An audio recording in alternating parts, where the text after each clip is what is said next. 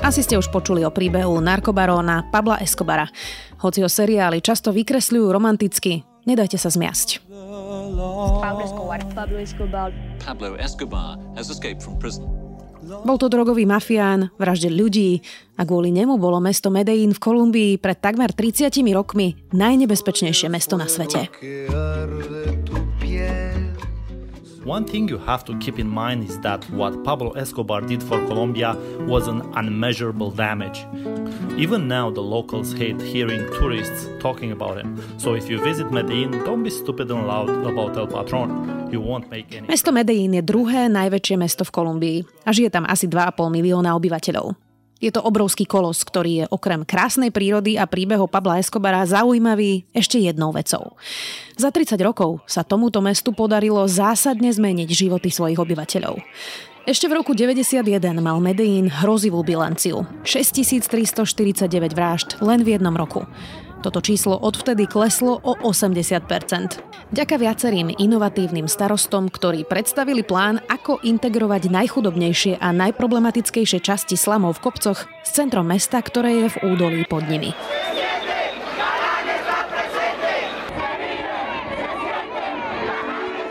Medellin was once a city seemingly beyond help, a dark metropolis at the center of the Colombian drug trade, controlled by criminals which in the late 1980s became known as one of the most dangerous cities on the planet. It's in light of this that the Medellin of today is so improbable. There are squares and parks and public transport. Its residents can leave their houses and go for walks. And crucially, there are world-leading programs in place to tackle the still present problem. Keď sa spýtate domácich, čo najviac zmenilo ich život, povedia vám doprava. Najhoršie časti slamov, kde bolo najviac vražd, násilia aj kriminality, totiž boli odrezané od zvyšného mesta vysoko v kopcoch. Mesto netradične v roku 2004 postavilo to, čo u nás vidíme v lyžiarských strediskách. Kabinkové lanovky. One of our leaders went into a winter holidays to Switzerland and he was going to ski and he saw one of the cable cars there and he said, what if we implement a solution like this for our city? And we now riding it. Neprevážajú tam lyžiarov, ale bežných ľudí. Bolo to totiž jediné riešenie pre kopcovitý terén mesta tak, aby spojili metro aj s najvyššími, teda najchudobnejšími miestami. Pokračovali s masívnymi investíciami do verejného priestoru. Parky, ihriská, umenie, galérie, kultúrne centrá a v roku 2007 pribudli absolútne fascinujúce knižnice. V najchudobnejších štvrtiach sa týčia krásne budovy od najlepších architektov, ktorých deti aj dospelí majú k dispozícii nielen knihy, ale aj pripojenie na internet a priestor, kde si môžu písať úlohy a tráviť čas. K infraštruktúre pridali obrovské reformy vo vzdelávaní a sociálne programy. To, čo sa zdalo nemožné, sa mestu Medellín podarilo ani nie za 25 rokov. A hoci má stále problémy, najchudobnejšie komunity pozdvihli rýchlo a výrazne. Možno sa teraz pýtate, či ste si pustili správny podcast. Tento je predsa o vylúčených komunitách na Slovensku. Čo s tým má Medellín v Kolumbii? Jednu zásadnú vec. Generačná chudoba vyzerá všade na svete rovnako. Má rovnaké prejavy, príčiny, aj vyzerá rovnako. Je jedno, či je to Kolumbia, Mexiko, India, Rumunsko alebo slovenské jarovnice. Všetky časti sveta, ktoré sú vylúčené a kde sú ľudia odovzdaní na pospas svojmu osudu.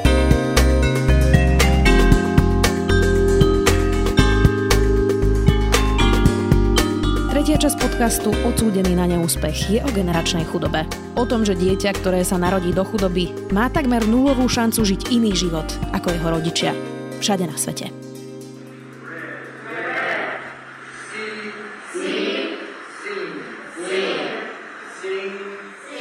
Pred 4 rokmi sme boli s mojím mužom na svadobnej ceste. Mesiac sme strávili v maličkom mestečku San Juan del Sur na pobreží Nikaraguji.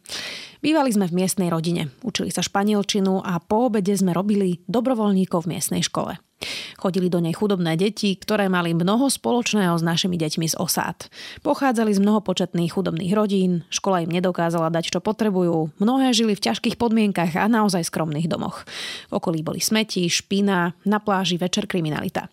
Mnohé dievčatá boli tehotné v 13. Deti boli často hlučné a mali problém sústrediť sa. Cestovaním po svete človek postupne pochopí, že chudoba vyzerá rovnako v každom kúte sveta.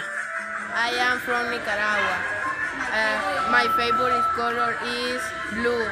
I am Zbedačení, ako nedokážeme rozvíjať zodpovednosť tá idea e, kanikových reforiem, že keď zredukujú tie dávky pomoci hmotnej núdzi na kosť, že ľudí budú tým prudko motivovať k práci, že ľudia prestanú mať deti, lebo si predsa uvedomujú, že tie deti im budú strašne ubližovať. Toto je sociologička Zuzana Kusá. Chudobu skúma aj vedecky na Slovenskej akadémii vied. K tomu, aby si človek mohol plánovať svoj život a žil aj v horizonte e, nielen do budúceho týždňa, tak potrebuje nielen pokojne sa vyspať, ale samozrejme potrebuje mať nejaké zdroje. Známy český sociológ Daniel Prokop robil v roku 2019 zaujímavý výskum. Inšpiroval sa britskými kolegami. Skúmal triedy v spoločnosti. Nielen to, kto má koľko peňazí a majetkov. Zistil, že to, do akej triedy patríte, sa odvíja aj od toho, aké máte vzdelanie, ako sa orientujete v spoločnosti, aké máte kontakty a akú kultúru máte radi. Záleží aj na tom, či viete jazyk, či máte IT zručnosti a či sa flexibilne viete prispôsobiť zmenám v dnešnej rýchlej spoločnosti. Toto všetko vás prehúpne v triednom rebríčku vyššie, aj ak nevlastníte žiadne majetky. My jsme vyšli z přístupu sociologa, měl Pierre Bourdieu, francouzský sociolog, který vlastně říkal, že ve společnosti nemáte jenom ty ekonomické kapitály, ale máte třeba i sociální kapitál. To znamená, kolik znáte lidí z jednotlivých profesí, jestli máte někoho, kdo, vám může pomoct. Proč to ty kontakty můžete využívat, abyste získali lepší práci, nějaké slevy, by, bydlení a podobně. A můžete je vlastně z toho vytěžit ten ekonomický kapitál z těch kontaktů. A potom jsou tady další kapitály, jako je něco jako lidský kapitál, to jsou takové ty kompetence, které zaručují uplatnitelnost v tom měnícím se světě, který prostě nevím, jak bude vypadat za 20 let, což jsou jazyky, ICT, počítačové dovednosti a potom něco, co je eh, asi nejsložitější a tomu se říká kulturní kapitál. A to je vlastně orientace v kultuře a trávení eh, času, kulturní aktivity, pomocí níž eh, rodiče od, od malá dětem vštěpují nějaké jakoby kulturní postoje, které směřují třeba k dosažení velkého vzdělání. Eh, pomocí níž se do, dokážeme vlastně zařadit do vyšších tříd, eh, když dosáhneme třeba toho vyššího majetku. Ľudia, ktorí po generácie žijú v zdedenej chudobe, majú všetky tieto kapitály najnižšie.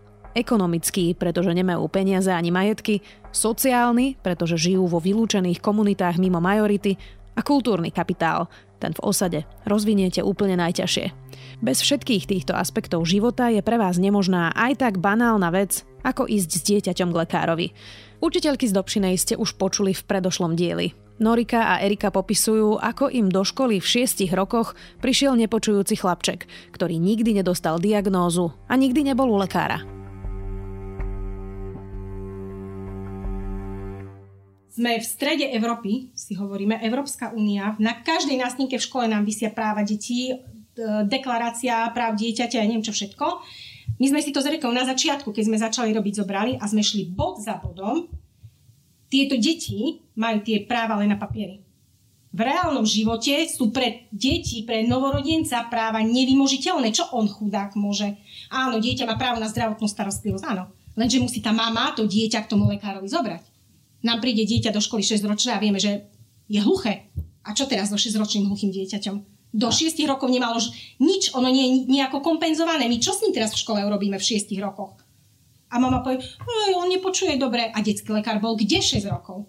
A tá mama bola kde tých 6 rokov? A terénne sociálni boli kde 6 rokov, keď my na to prídeme v škole, keď má detsko 6 rokov. Ďalšia vec, že potom nevieme tú mamu prinútiť, aby s tým dieťaťom išla. My nevieme ho integrovať, lebo nemáme závery, my nevieme mu nejako pomôcť, pretože tá mama ani nevie zdvihnúť sadok a ísť s ním na odborné vyšetrenie do okresného mesta. Neprinútite ju.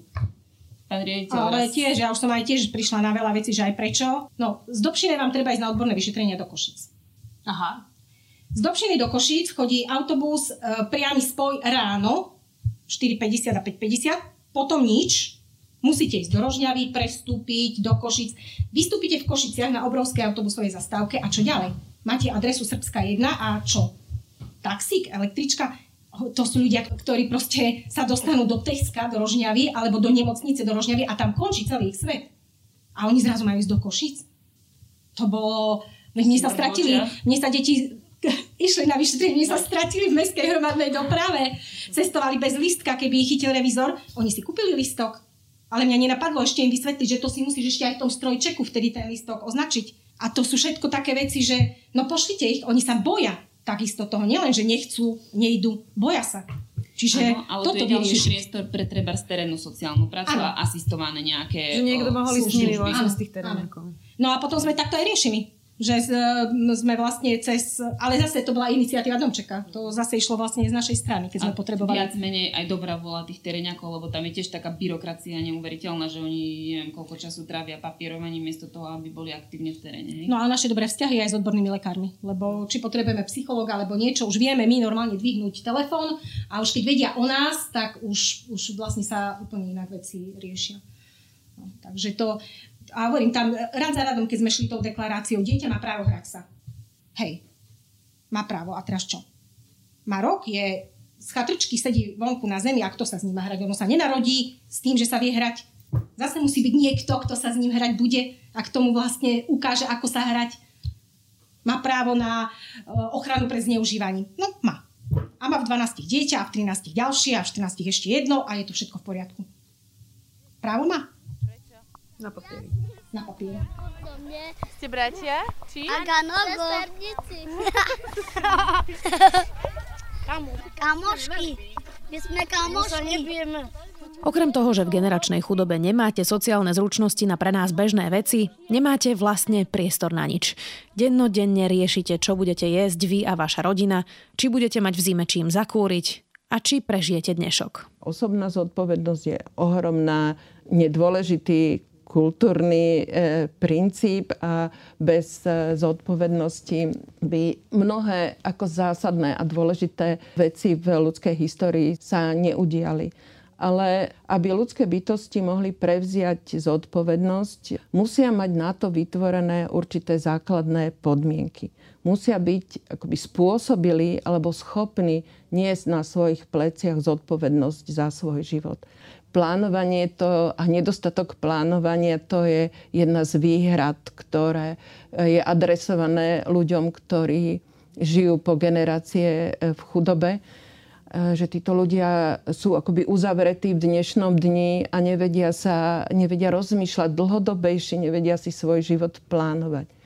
No a k tomu, aby si človek mohol plánovať svoj život, potrebuje mať aj nejakú istotu v základných súradniciach svojho života. Že... Inými slovami, že ak uh, neviem, čo budem jesť na večeru s deťmi, tak nad tým vlastne musím premýšľať, ešte keď mám zabezpečené napríklad také niečo ako jedlo, tak môžem premýšľať nad svojou budúcnosťou, lebo mám základné potreby, tak to je inak povedané? No, keď máte zabezpečené jedlo, asi začnete rozmýšľať o tom, či máte obutie pre svoje deti do školy. Hej? Alebo či budete vedieť im zaplatiť autobus do školy alebo, alebo ďalšie veci. Vždy sa nájdú nejaké ďalšie a ďalšie nevyhnutnosti, o ktorých my bežne ani nerozmýšľame, myslím vy a, a, a ja, pretože ich máme zabezpečené a nejako nám to, nás to netrápi.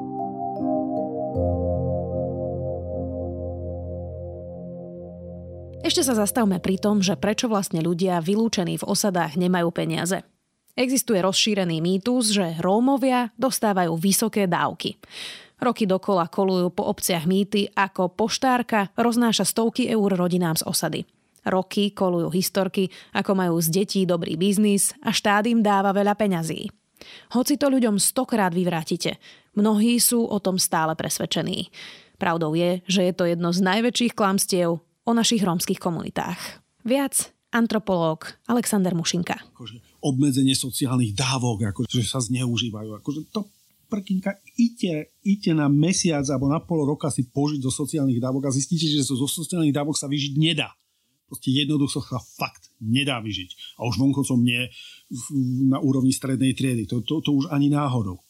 V zásade, ako ak chcete ako obmedzovať sociálne, sociálne dávky, akože likvidujete tých ľudí akože úplne. Paradoxne, sociálny systém vám umožní zlepšiť vašu pozíciu na trhu práce.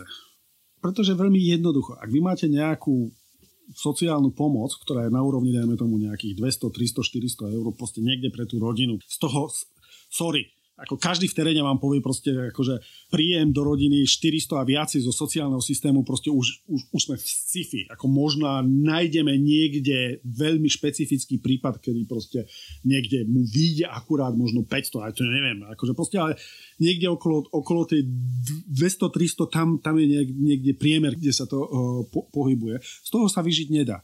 Ale keď vy máte 200-300 a fungujete v šedej ekonomike, to znamená akože neoficiálne, tak vy sa môžete uspokojiť i s relatívne nízkou mzdou, pretože šedá ekonomika neoficiálne ako čierne peniaze, ktoré vám podnikateľ dá, ktoré samozrejme musia byť nižšie ako minimálna mzda.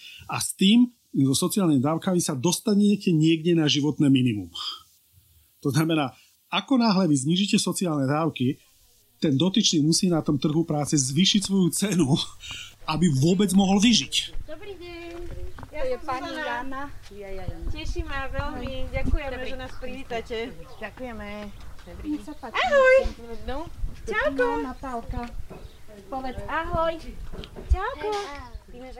Tak to keď povie, že to je zlatá baňa, majú veľa detí a na nich zarábajú peniaze, tak nie je to tak vôbec. Hej. Takže to je, to je ďalšia vec, ktorú my sme vlastne, tiež sme si niekedy možno mysleli, že majú preto veľa detí, aby mali veľa peňazí. Majú preto veľa detí, lebo proste sexujú a nemajú ochranu, majú veľa detí. Ale tých peňazí tam vôbec nie je veľa.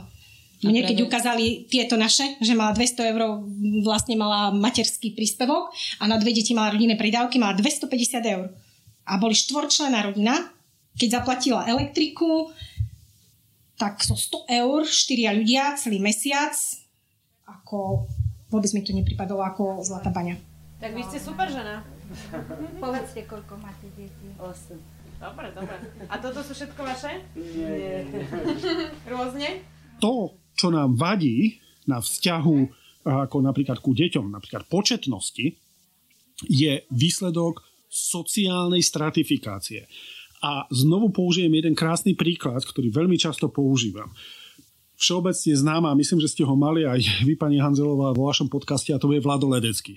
Vlado Ledecký, starosta zo Spiského Hrhova, používa jeden príklad, ktorý ja veľmi často citujem a ukazujem, jak je hlúpo interpretovaný. Veľmi často. A nie Vladom, ale samozrejme tými ostatnými. Vlado Ledecký, keď pred 20 rokmi prišiel uh, do Spiského Hrhova, bolo tam nejakých plus minus 300 Rómov, uh, v obci plus minus 400, 400 nerómov pomer takmer 60-40%. Za 20 rokov jeho starostovania má nejakých 340-350 Rómov, ktorý je a 1400 nerómov. A ak toto poviem komukoľvek ako zo samozprávy, tak hlavne starostovia, no vidíš, jak sa mu podarilo ten pomer zvrátiť? pretože zrazu to už nie je 60 ku 40, ale je to už len 20% alebo 15%, akože proste z, z, z celkového počtu. Že to vôbec o to nejde. Prečo? Pred 20 rokmi som prišiel do Svine, kde bola moja prvá e, komunita, kde som robil dlhodobý výskum. Bolo tam 700 Romov. Dneska je 1600. Čo sa udialo? Vladovi Ledeckému sa podarilo urobiť strednú triedu. A za 20 rokov tá generácia sa mu v úvodzovkách zväčšila zo 300 Romov na 350. Lebo každý má jedno, dve deti. Pretože každý má jedno, dve deti. Vo Svinej stále sú chudoba, stále je underclass a tá sa viac než zdvojnásobila. Prečo? Pretože takto sa chová chudoba. Chceme vyriešiť nepriaznivú demografickú situáciu, akože proste v niektorých rómskych komunitách, musíme z nich urobiť strednú triedu. Iná cesta nie je, pretože všade vo svete sa vám chudoba namnoží. Všade. A krásnym príkladom, prečo je to dôležité a ako sa to krásne prejavuje, Uh, my sme tu uh, všetci zo strednej triedy. Neviem, koľký z vás majú deti, ale proste vo vašom okolí, keď ich nemáte, tak vo vašom okolí určite proste majú. Kedy sa vaši rodičia vo vaše okolie bavilo o tom, či vy alebo proste deti skončia základnú školu? Nikdy. To není ani otázka, no jasno. To nie je otázka, o tom sa nedebatuje. Je jasné, že skončíme s základnou školou. Jo, o strednej škole sa začne uvažovať koncom základnej školy, tak či pôjde na takú strednú školu, či na gymnázium, či na učňovku, keby to bolo veľmi slabé, ale o základnej škole proste o tom sa nediskutuje. Pred 20 rokmi, keď som prišiel do Spiskového Hrhova a rozprával som sa tam s Romami, bola debata, či skončia špeciálnu školu a základnú školu a či skončia v 6. alebo v 7. ročníku a tak ďalej. Dnes nikto o tom nedebatuje. Je jasné, že skončia základnú školu a už sa debatuje, či pôjdu na učňovku, na zdravku a, a, a tak ďalej. Kam pôjdu ďalej. To je krásny príklad toho, jak sa vám zrazu mení tá sociálna štruktúra. Vladovi Ledeckému sa podarilo vytvoriť z tej komunity strednú triedu. To neznamená, že všetci sú stredná trieda. Ani v Bratislave, ani kdekoľvek iné, ani vo Všariši, ani v Prešove, nikde všetci stredná trieda nie je. Ale stredná trieda musí byť dominantná a byť stredná trieda má byť normou, štandardom. Áno byť chudobný má byť neštandardom. Nie, nie handicapom, ale ako byť neštandardom.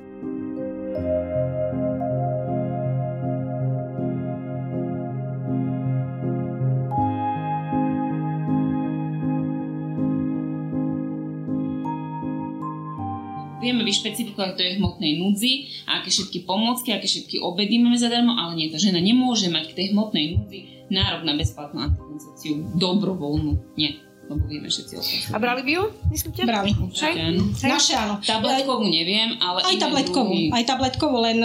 Stojí to peniaze. Stojí to peniaze a nie tých peňazí.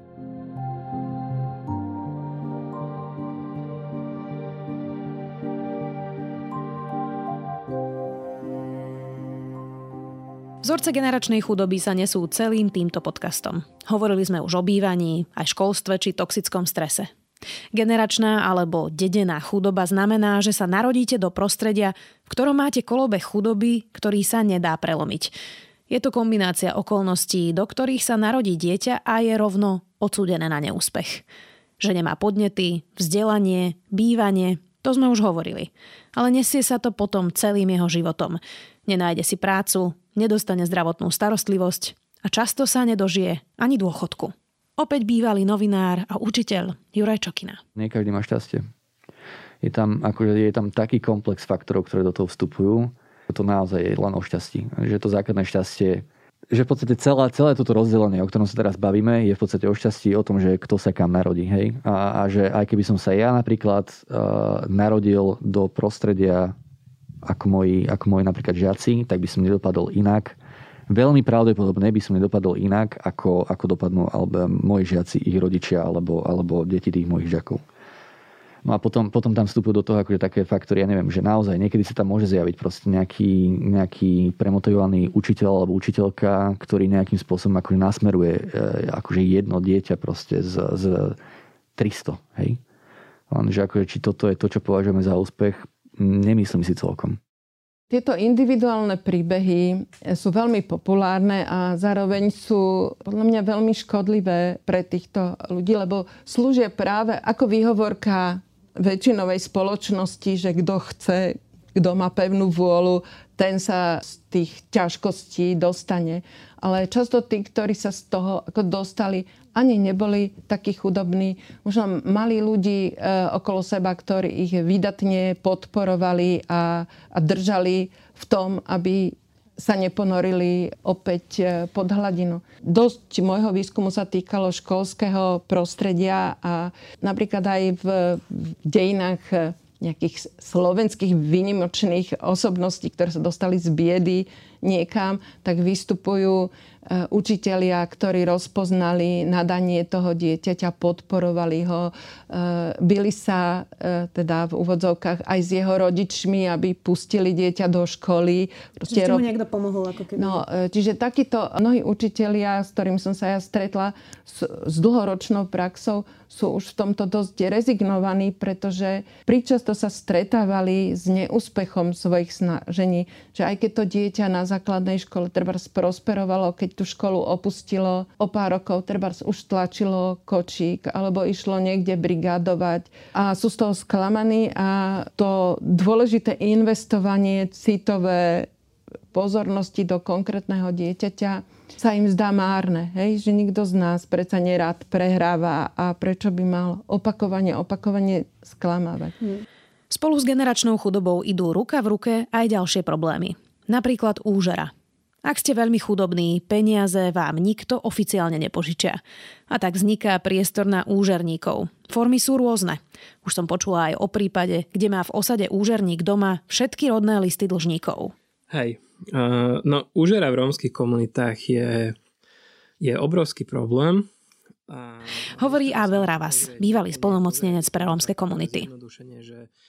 Nie je to až taká ľahká vec, ako sa vzdá. Že niektorí ľudia majú očakávania smerom na štát, alebo na políciu, alebo na neviem koho, že viete, kto je úžerník, poďte si ho zobrať von z toho prostredia, nech ide do basy a všetko je vyriešené. No nie je vyriešené. Je totiž podstatný rozdiel ohľadom tých malých spotrebných úverov a, a, a úžery v rómskych komunitách. V prípade rómskych komunít sa úžerníci priživujú na bytostných e, finančných problémoch týchto ľudí.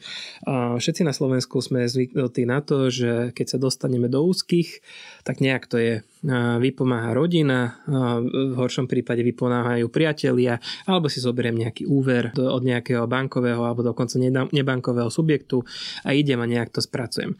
V rómskych komunitách, v tých ťažších rómskych komunitách vôbec neexistuje voľný cash, neexistujú voľné peniaze, čo by sa mohli použiť v prípade potreby. Ľudia, ktorí sú veľmi chudobní, na Slovensku žijú vo veľkej miere v koncentráciách veľmi podobne chudobných ľudí, kde eh, im často nemá kto eh, pomôcť tak, aby ich to ešte neuvrhlo do väčších problémov. Treba, že im niekto, áno, pomáha im s elektrinou, eh, pretiahne im kábel, ale tú elektrinu im predáva za ďaleko vyššie platby, ako vyžaduje elektráreň, lebo niekto im požičia peniaze, ale za nekresťanský úrok, pretože títo ľudia nemajú od koho dostať bezúročnú požičku, ak tam nie je nejaká mimovládna organizácia, ktorá príde s, tých, e, s týmto programom. Také e, programy sú, ale tých mimovládok je e, skutočne, že na prstoch ruky spočítať, ktoré majú takúto, by som povedala, až životné podmienky ľudí meniacú silu a e, pôsobnosť. Čiže tá koncentrácia no. u nás tú dedenú chudobu ešte zhoršuje? No to, to je nepochybne. Plus e, niektoré tieto komunity navyše môžu sa dostať do situácie, že sa tam rozšíri nejaká, by sme podali, sociálna choroba alebo nejaký typ so, e, úniku z tej ťaživej situácie. To, že sa v niektorých e, e, takýchto najchudobnejších susedstvách berú drogy, nie je žiadnym e, tajomstvom. To a, a je to, ako dá sa to porozumieť ako cesta nejak necítiť hlad, necítiť ťažobu tej, tej situácie. A vlastne tam nie ten, kto sa z tohoto chce vymaniť, často nemá ani šancu.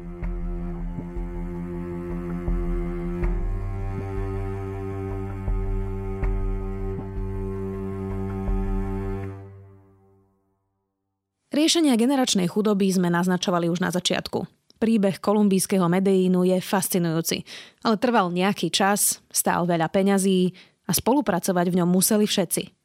A to je práve na Slovensku veľký problém že v tom je e, veľmi nebezpečná tá verejná mienka, že na úrovni obci uh, už roky blokuje riešenia. Bolo Trebišove, kde tiež sa ponúkali prostriedky na to, aby sa tam asanovala tá strašidelná eh, štvrť alebo to susedstvo, kde sa šírili choroby, kde nie, no. áno, kde nie je voda alebo je jeden, jeden zdroj pre 2000 obyvateľov, tak jednoducho tam to tiež zablokovali ako voliči potom a zastupiteľstvo. Oni argumentujú pocitom nespravodlivosti, že e, obec sa nestará o ich životné podmienky a sta- chce sa starať o podmienky tých, ktorí si to nezaslúžia. Proste oni neargumentujú rasizmom, len tou spravodlivosťou. No ale v skutočnosti je to rasizmus, nie? Je to e, zásluhovosť, reciprocita. Mm-hmm. Sú to predsa e, starodávne a stále platné princípy e, spravodlivosti. Všetci chceme, aby sme dostali, čo e, sme sa zaslúžili.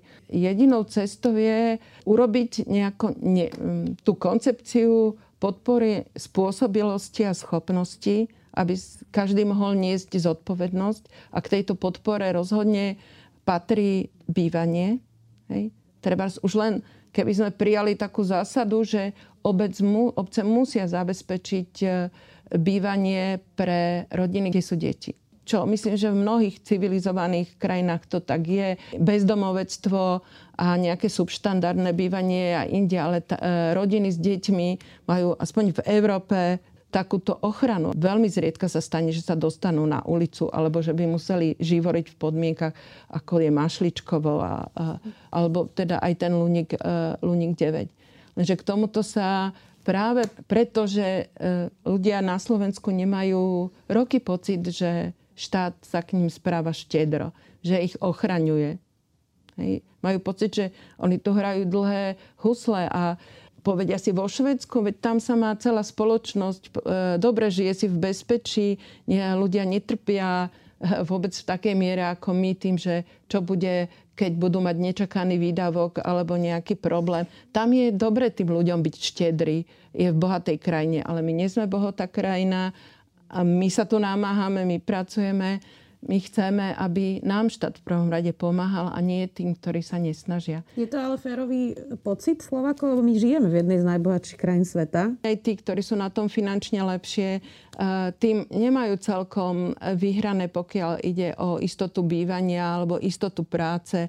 Veď predsa pred Slovenskom sú perspektívy, že sa tu stratí eh, veľký po, počet pracovných miest, keď dojde k nejakej novej technologickej revolúcii.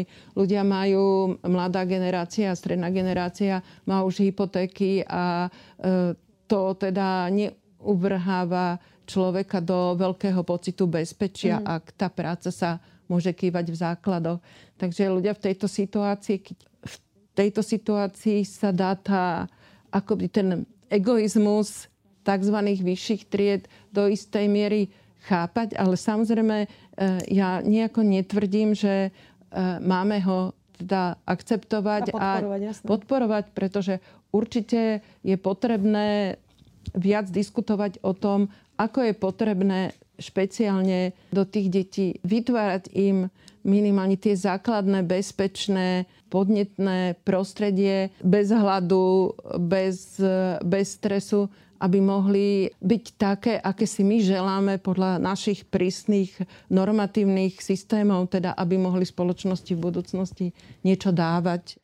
Značná časť odborníkov, s ktorými sa roky rozprávam o generačnej chudobe, sa vyhýba slovu rasizmus. Dôvod je, že keď ľuďom poviete, že sú rasisti, skončí sa debata. Nie je to produktívne, často to ľudí nahnevá a nie sú potom schopní ďalej pokračovať v diskusii. Hoci je to nepopulárne a možno riskujeme, že niektorí tento podcast kvôli tomu vypnú, spýtala som sa antropológa Jana Orta, ktorý robí výskumy v slovenských osadách, či je jeden z najväčších problémov na Slovensku práve rasizmus.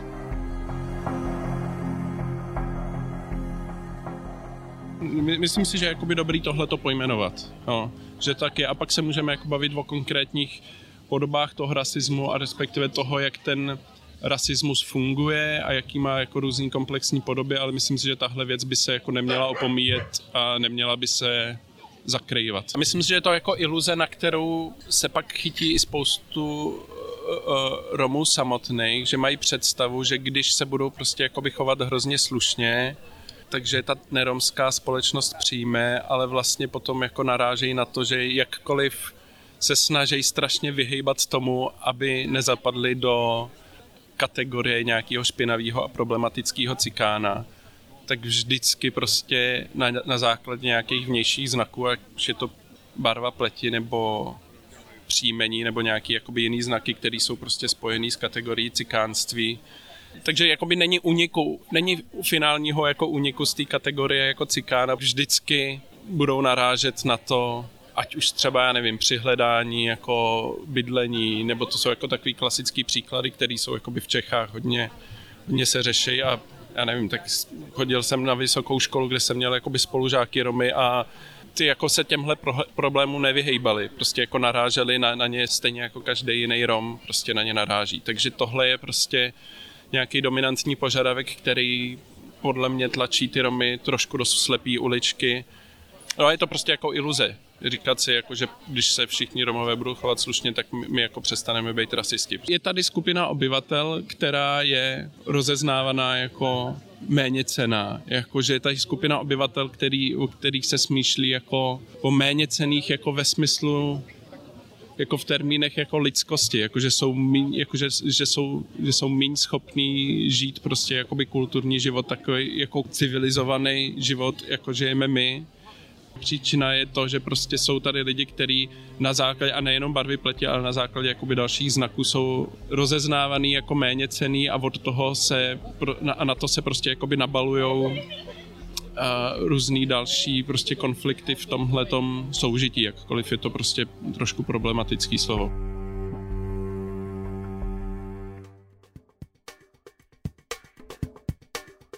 V ďalšom dieli o týždeň budeme hovoriť o práci. O tom, že cesta z osady za normálnou prácou je tak ťažká, že je často nemožná. Odsudený na neúspech vám prináša denník SME a človek v ohrození každý pondelok a okrem mňa ho pre vás pripravila aj Kristýna Paholík-Hamárová. Hudbu zložil Vlado Bizík, za spoluprácu ďakujeme Jane Maťkovej, Nikole Bajánovej, Ondrejovi Podstupkovi, Jurajovi Čokinovi, Jozefovi Matejovi, Ábelovi Ravasovi, Erike Polgáriovej a Eleonore Liptákovej, Zuzane Kusej, Honzovi Ortovi a Aleksandrovi Mušinkovi.